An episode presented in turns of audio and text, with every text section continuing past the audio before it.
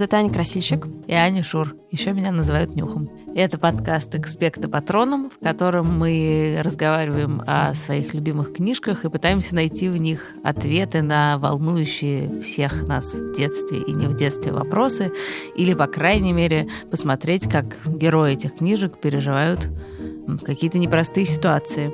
Собственно, мы его и назвали «Экспекта Патроном», потому что Патронус из Гарри Поттера — это такой э, волшебный помощник, который помогает тебе пережить какие-то сложности. Да, и так же, как ты можешь призвать Патронуса в Гарри Поттере, ты можешь взять книжку и найти в ней что-то утешительное. В нее уйти. Да, и сегодня мы обсуждаем книжку «Вафельное сердце» Марии Пар и пытаемся в ней найти ответ на вопрос, что делать, если тебе кажется, что твой друг сильно круче тебя, и ты даже не понимаешь, зачем он с тобой вообще дружит. Сложно говорить про книжку, которая тебе очень-очень сильно нравится, потому что в ней как бы столько всего, что даже непонятно, как начать рассказывать, о чем она. Но мы попробуем начать, наверное, с рассказа о героях. Главного героя зовут Трилли, ему 9 лет. Он э, живет в маленькой норвежской деревне, которая называется очень смешным образом. Называется Щепки Матильды. И у него огромная семья. У него есть дедушка, дедушка сестра, которая называет баба тетя, мама, папа, старшая приемная сестра, младшая родная сестра, еще брат. Их очень много, они все какие-то очень хорошие, дружные и веселые. Ну да, это такая очень теплая, такая какая-то крепкая действительно семья. А Вторая героиня книги, Лена, она соседка Трилли, э, она живет просто с мамой, и она невероятно боевая, у нее потрясающая фантазия, она бесконечно заставляет Трилли совершать какие-то невероятные поступки, проделки и проказы. Она такой э, ну, сразу и Пеппи Длинный Чулок, и Рони Дочь Разбойник, и, не знаю, в общем, все знаменитые проказники в одном флаконе, и при этом Трилли чуть ли не с первых страниц начинает задаваться вот этим вот вопросом. Почему эта невероятная девочка, такая крутая, с ним а, вообще дружит, потому что он какой-то вроде совсем неинтересный, а она вообще совершенно необыкновенная, ни на кого не похожая. И, собственно, все их проказы начинаются с того, что прибегает Лена и говорит, так, быстро, мы сейчас идем, и дальше они делают что-то невероятное. Например, один из любимых моих эпизодов, как они, значит, сходили в воскресную школу и как благочестивые дети послушали там историю про Ноев ковчег и немедленно решили ее повторить. Значит, они берут какую-то козу, лошадь, все это они засовывают на моторку его дяди, который уже к этому моменту много раз им сказал, чтобы они не подходили кроликов. близко вообще никуда, да, каких-то несчастных кроликов. Да, ну, После там... чего все вываливаются в бухту. Да, там, собственно, очень удобно для разнообразных вообще их приключений, что они живут в бухте, то есть у них есть доступ прямо в море. Ну, там до открытого моря надо еще доплыть. Но, в принципе, да, вот масштаб того, что они делают, очень впечатляет. Или в другой раз Лена решает найти папу, потому что, как мы уже сказали, она живет вдвоем с мамой.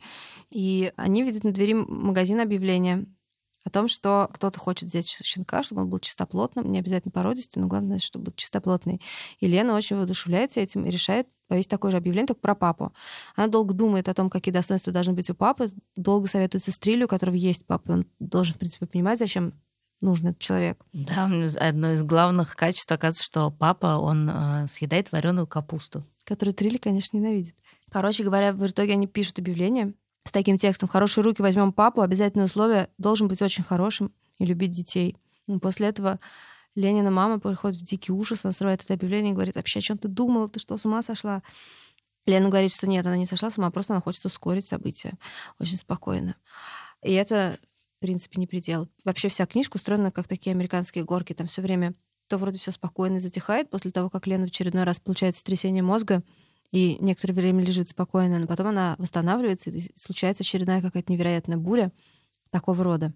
Да, нет, э, мне еще очень нравится эпизод, когда они э, решают поиграть, что вся деревня это фашисты, потому что, ну, Э, соответственно, им рассказывает э, баба тетя, сестра дедушки, рассказывает им, что когда вот была война и была оккупация, Норвегию оккупировали немцы, соответственно, в сороковом году, то они слушали радио подпольно. А чтобы его не отняли, они его как бы закапывали в землю. Ну, потом откапывали и слушали. Ну и, естественно, это потрясающая идея. Значит, очень нравится Трилли и Лене. Ну, в первую очередь, конечно, Лене. И поэтому они собирают все радиоприемники. Включая гигантскую стереосистему, на которой слушают музыку. Да-да-да. И, значит, наверное, закапывают это все за домом в большую яму. Ну и так далее. И, в принципе, они такие, ну, вся деревня про них знает, и все их э, побаиваются немножко. В общем, совершенно очевидно, когда читаешь эту книжку, что это лучшие друзья, потому что даже вопрос никаких возникает. Но, как ни странно, у Трилли все время возникает вопрос, думает ли Лена, что он ее лучший друг. И это постоянно мелькает в книжке, он постоянно из-за этого переживает. И он это не говорит, но очевидно, что он чувствует себя на ее фоне абсолютно таким незаметным, каким-то неинтересным, обычным человеком. Ну да, конечно, очень заметная часть этой книжки то, что вообще весь мир для Трилли, он состоит из Лены. Все крутится вокруг Лены. Что Лена говорит, чего Лена не говорит, куда она пошла, куда она упала, как он за нее боится, как он, значит... Его жизнь освещается только, когда Лена рядом. И это, конечно, такие очень ну, неравные отношения. И тут э, со мной такого не было, чтобы вот прямо кто-то был там где-то как Светоч, а я, значит, какая-то э, бледная моль. Такого я не помню, но я помню, что у меня была лучшая подружка, и действительно как бы ничего не существовало, пока я не рассказала ей об этом. То есть э, мы когда встречались, например, мы не виделись, я не знаю, несколько дней. И вот мы садились и рассказывали друг другу эти дни по часам.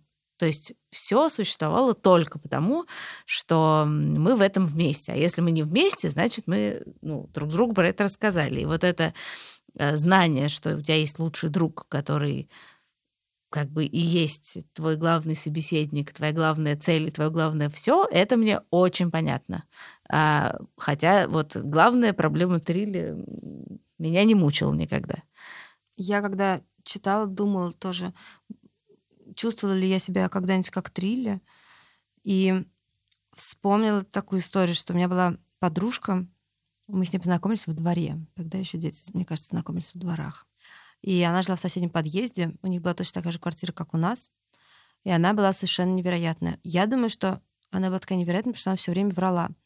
И придумывала какие-то совершенно удивительные истории. И вообще меня подбивала на какие-то вещи, которыми до этого в голову не приходили, а потом стали приходить в голову очень часто. Например, мы там забирались на дерево, которое росло в нашем переулке, висели на нем и кричали прохожим, мы обезьянки, обезьянки, поговорите с нами. И со всеми пытались как-то поговорить, и с нами разговаривали. В общем, помимо того, что она все время врала и придумывала какие-то такие хулиганские вещи, однажды она сделала что-то реально невероятное. Это довольно сложно объяснить, потому что я до сих пор не очень понимаю, что это было. Ну, в общем, однажды она ко мне пришла, было уже темно, и она пришла и приложила палец к губам и сказала, типа, тихо, пойдем в комнату. И мы пошли ко мне в комнату, закрыли дверь, потому что у меня дома была бабушка, а бабушке она очень не нравилась. Она бабушка, да, считала, что она на меня плохо влияет. И мы пошли в комнату, и она сказала, гаси свет. Я погасила свет, она сказала, закрой глаза. Я закрыл глаза, и когда я открыл глаза, я увидела просто чудо. А надо сказать, что это был какой-то год, типа 92-й, может быть, когда не было вообще ничего. Игрушек не было, одежды не было, еды тоже почти не было. В общем, короче говоря, когда я открыл глаза, я увидела чудо, потому что у меня на полу стояла какая-то фиговина, из которой в разные стороны рассыпались такие светящиеся, как хатифнаты из мумитролей, такие светящиеся палки — не палки, ну, прутья, не прутья. Макаронины. Макаронины, светящиеся макаронины. И это был такой, как будто это какой-то волшебный цветок или одуванчик засветился всеми своими этими палками и светится у меня в комнате разными цветами. И я совершенно офигела. Я сидела на это смотрела выпученными глазами. И потом мы еще взяли моего младшего брата, который был совсем маленький, тоже его там покрутили в кресле, открыли ему глаза, на это смотрел. На самом деле это было что-то типа лампы, и каким-то образом ей удалось его то ли купить, то ли стащить. Я даже не знаю, откуда он взялся. Но, в общем, дальше эта вещь долго хранилась у меня в комнате, замотанная в какие-то слои. И она просила, чтобы, значит, поддержать ее на хранение. Что-то мне подсказывает, что вариант купить мы можем не рассматривать. Неизвестно, но ей было всего лет 9 или 10. В общем, короче говоря, это был действительно фантастический человек, и действительно я чувствовала себя на ее фоне довольно серой мухой. Да, но вот у Трилли в дружбе с Леной вот присутствует две вот эти очень мощные вещи. Одна, что он на ее фоне чувствует себя каким-то не очень взрачным, а вторая, что он реально без нее не может. И там есть такой момент, когда нам становится понятно не только про силу чувств Трилли к Лене, но и наоборот. Дело в том, что мама Лены наконец, в общем-то, находит Лене папу. Он, правда, не любит вареную капусту, но во всех остальных отношениях очень симпатичный. Он доктор, и из-за того, что Лена все время э, что-нибудь ломает или портит или что-то, то доктор приезжает с некоторой периодичностью, и, в общем, постепенно оказывается, что он и будет Лениным новым папой. И мама Лены решает, что они уедут в город. И, судя по всему, ни мама Лены, ни мама Трилли, вообще никакие взрослые не понимают, что они совершают с этими двумя детьми. И когда она уезжает, у Трилли начинается самая настоящая депрессия. Он не чувствует вкуса еды, он не хочет просыпаться, он не хочет делать ничего, потому что все, что он делает, так или иначе связано с Леной, ну, было связано с Леной. А если ее нет, то все это не имеет смысла. И э, это очень, на самом деле, не детское в этом смысле чувство. чувство э, и Дело в том, что о том, что Лена уезжает, Трилли узнает буквально в последний момент, потому что Лена ему ничего не рассказывает. И для него это полный шок, потому что он уже забегает, когда там запакованы все коробки, и он э, видит Ленину маму, и Ленина мама смотрит на него, и она говорит, как ты ничего не знал? И он запоминает, что у него в волосах застрял кусочек скотча, и он бежит обратно домой, и у него действительно в этот момент начинается депрессия. Но тут как бы мне кажется, Трилли мог бы догадаться, что Лена его считает лучшим другом, потому что то, что она ему не говорит в последний момент, что она уезжает, очевидно совершенно, что она просто очень боится сделать ему больно и понимает, как, какой вообще ее отъезд произведет на него впечатление. Так оно и происходит. Но он, конечно, совершенно не способен на это обратить никакое внимание, потому что после этого он а, абсолютно выпадает из жизни, и она ему тут же кажется совершенно бесцветной. Так проходит э, какое-то время, которое у него абсолютно сливается в какую-то такую бессмысленную полосу пока в какой-то момент э, ночью он не слышит стук. Оказывается, что Лена бегом добежала из города в щепки Матильды, чтобы вернуться к нему, к своему лучшему другу. И тогда они решают, что она будет тайно жить в сарае. Потому что, конечно, Лена не может без Трилли тоже жить ни одной секундочки, ровно так же, как он без нее. Ну и в этот момент до него это, конечно, доходит, но это, надо сказать, совершенно не конец истории, потому что впереди их ждет еще одно невероятное испытание, во время которого Лена его, во-первых, спасет. Буквально спасет от смерти. Да, а во-вторых, скажет ему те самые слова, которых он ждет все это время. Потому что он говорит, что, слушай, ты что, меня прям спасла? А она говорит, в смысле, естественно, я тебя спасла, что я ждала бы, чтобы что-нибудь случилось бы с моим лучшим другом. И он такой, я твой лучший друг. Она говорит, а кто-то еще, если я с тобой вообще целый день с утра до вечера провожу? Да, в общем, это трогательный такой момент. И тут как бы вопрос, который нас заинтересовал. А получается, что Лена могла этого несчастного Трилля, так сказать, вытащить из его сомнений, боже мой, 200 страниц назад. Почему она так долго ждет, чтобы сказать эти слова «ты мой лучший друг»? Вообще она могла быть более нежной, более милой. Она такая прям вот она очень сухая, она никогда не говорит о своих чувствах, никогда ничего не показывает, она никогда не плачет. Она плачет, по-моему, в книжке единственный раз, когда уж совсем все становится сложно, тяжело, больно и так далее. Но в целом она никогда не плачет, что бы ни происходило. Она просто такой кремень настоящий. И вот интересно, конечно, почему она такая? Почему она так себя ведет? Да, и тут нам пора выложить козырь на стол. В общем, чтобы узнать ответ на этот вопрос, мы решили встретиться с Марией Пар и спросить у нее об этом напрямую.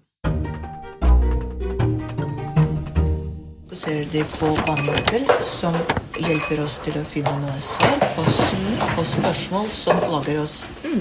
Det. Да, она приезжала в Москву на нон-фикшн, самую большую книжную ярмарку в России. У нее тут масса поклонников, и нам выделили целых 15 минут. Да, бедная Мария сидела совершенно замученная на диване в издательстве «Самокат», пила чай, и она таким ела, уже, ела, ела она печенье какие-то. И она сказала, извините, поесть. можно буду пить чай и есть печенье? Вы мне будете задать вопросы. И мы так на нее посмотрели и сказали, ой, и нам говорят ее коллеги из издательства «Самокат», да-да-да, мы так целый день вот и делаем. Вот это вот как раз обед. Да, она была ужасно милая. Она была такая, как будто она не знает, что ее книги продаются по 100 тысяч экземпляров в год в одной только России. Она была просто очень милая такая девушка, с которой было приятно поболтать. Да, ну вот, и вы, в общем, мы ее спросили, почему Лена такая, какая она есть, почему она такая закрытая. Как так все-таки получилось, что Трилли до такой степени не уверен, что Лена Его друг. Считает его его. лучший друг? Мне кажется, это неудивительно, что Трилли этого не понимает, потому что Лена, она такой особенный немножко ребенок. Она, я так думаю, э, жила, наверное, в разных местах и уже боится немножко привязаться к человеку, потому что потом надо его терять. И у нее огромное сердце, но она такой непростой ребенок. Вот из всех своих героев она меня больше всего беспокоит, чтобы с ней все было хорошо. А, Потому что мне кажется, что ей не, не- как-то нелегко выразить свои чувства, и она старается их вообще не показывать. И действует, исходя из того, что она в любую секунду может потерять что-то очень для себя ценное. Мы, конечно, когда думали о том, что мы будем с ней разговаривать, мы очень долго думали, какие задать вопросы. И выбирали, потому что у нас было очень мало времени. И мы решили, что мы, конечно, должны у нее спросить, собственно, кем она была, Трилли или Лены, и насколько вообще это автобиографическая история, и была ли у нее когда-нибудь такая, даже не то чтобы такая дружба, но а, было ли у нее когда-нибудь в отношениях, когда она себя чувствовала либо как один из этих детей, либо как другой. Veldig kjent Теперь я уже достаточно взрослый человек для того, чтобы э, сказать, что вообще это ну, нормальная вещь, так всегда бывает. И я сама должна признаться, что я легко теряюсь на фоне другого человека. Я всегда восхищаюсь какими-то людьми, которые могут и то, и это. Но мне кажется очень важным при этом сохранять уверенность в себе и в своих силах, чтобы твоя самооценка от этого не страдала. Иногда кажется, что это только у детей так, что прямо видно эти чувства. Но вообще-то эти чувства есть и у нас, у взрослых людей. Просто мы научены немножко лучше их регулировать, немножко лучше скрывать. Ну, это, конечно, очень понятно, и это и с нами происходит, но тут есть некоторая разница в том, что она вообще-то суперзвезда. Она человек, который в 24 года из вообще ниоткуда взял, опубликовал книжку и сразу получил все возможные премии, и сразу получил все предложения для переводов на все языки. Для экранизации. И ее немедленно назвали новой Астрид Лингрен. А, То есть, как бы сейчас она считается главной скандинавской сказочницей. Это, ну, огромная слава. А она продолжает, значит, теряться где-то там на фоне. И когда мы пришли с ней разговаривать, мы поняли, что она действительно ужасно тихая и такая скромная, и, кажется, правда, не осознает Масштабы своей славы. да, и когда она была в Москве, в Новосибирске, в Петербурге, и везде приходили полные залы детей, значит, которые мечтали подписать у нее это вафельное сердце. А, кажется, она очень искренне удивлялась и смущалась и всякое такое. Мне было очень интересно еще, когда я прочитала эту книжку первый раз, потому что она действительно произвела на меня какое-то огромное впечатление, потому что книжка не просто интересная и очень глубокая, но она еще дико остроумная, она просто по всем параметрам совершенно блестящая. И у меня, конечно, возникал вопрос, как это 24-летняя девушка, которая до этого ничего не писала, вдруг э, выпускает такой вообще хит невероятный. И мы долго думали, задавать этот вопрос или не задавать, но все-таки решили спросить, как вообще так получилось, и что было каким-то толчком. И оказалось, что история про Трилли и Лену Мария Пар с детства рассказывала своим братьям и сестрам, потому что она выросла тоже в большой семье, тоже в маленькой норвежской деревне.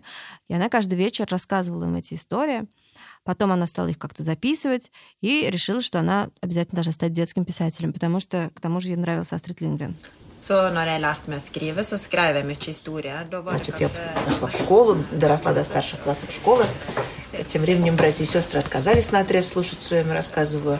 И тут мне в школе дали задание написать большой доклад про Астрид Линдгрен. И Астрид Линдгрен стал для меня настоящим героем, как это часто бывает с детьми в этом возрасте. Я вдруг увидела, что вообще бывают люди, детские писатели. Можно стать детским писателем.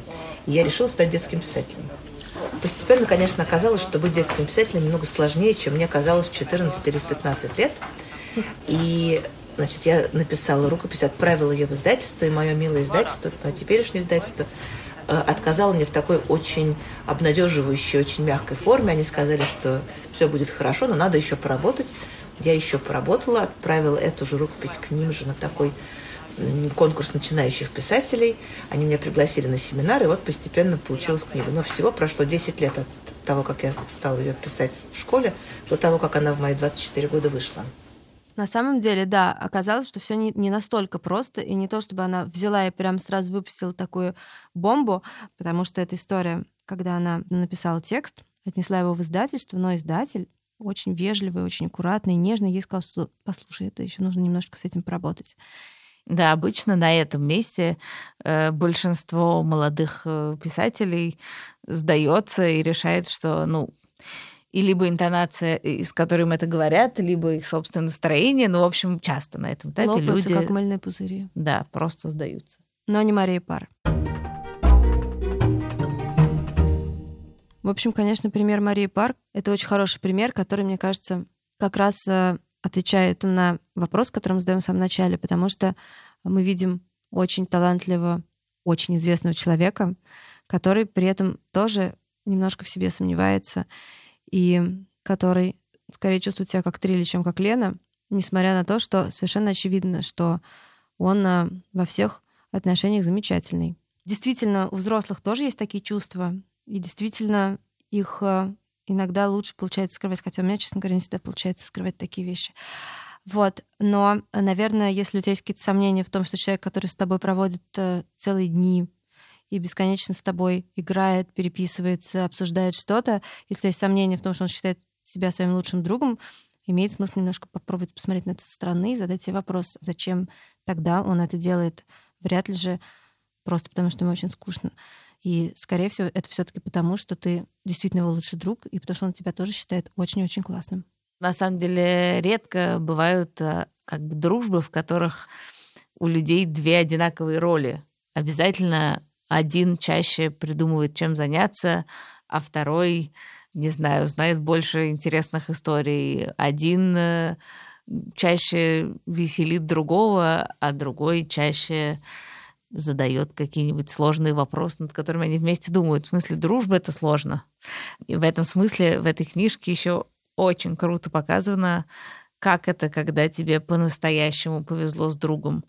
Потому что Трилли и Лене очень друг с другом повезло. Они друг друга дополняют, и они наполняют жизнь друг друга какими-то потрясающими событиями Вообще смыслом.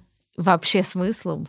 Да, собственно, чем еще книжка так принципиально отличается от жизни? Тем, что мы можем посмотреть со стороны на то, что происходит с героями. И мы видим, что всю дорогу Трилли не просто не менее яркий, чем Лена. Он совершенно незаменимый для нее человек и для всех незаменимый человек. Он самый нежный, добрый, классный, чуть ли да, не во всей этой семейке. любимчик Он всеобщий семьи, да. И не потому, что он там подлиза или что-то, а просто потому, очень что он действительно очень хороший и классный.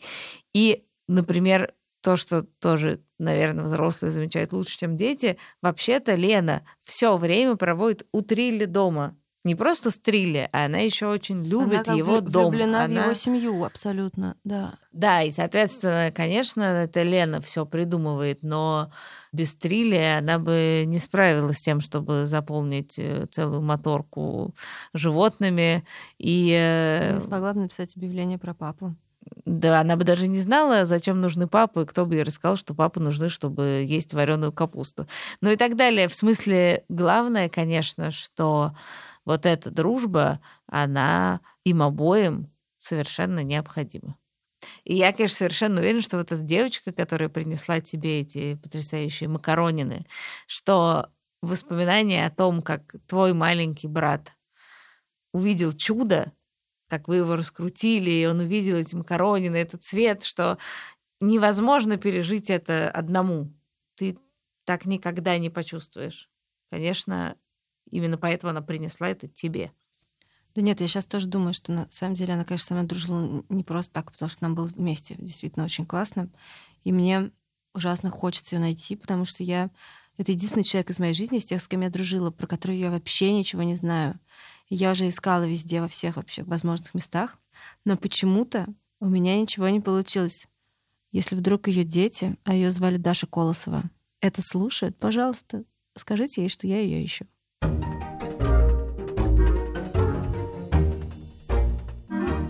Напоследок э, мы традиционно советуем книги, в которых рассказывается о чем-то подобном.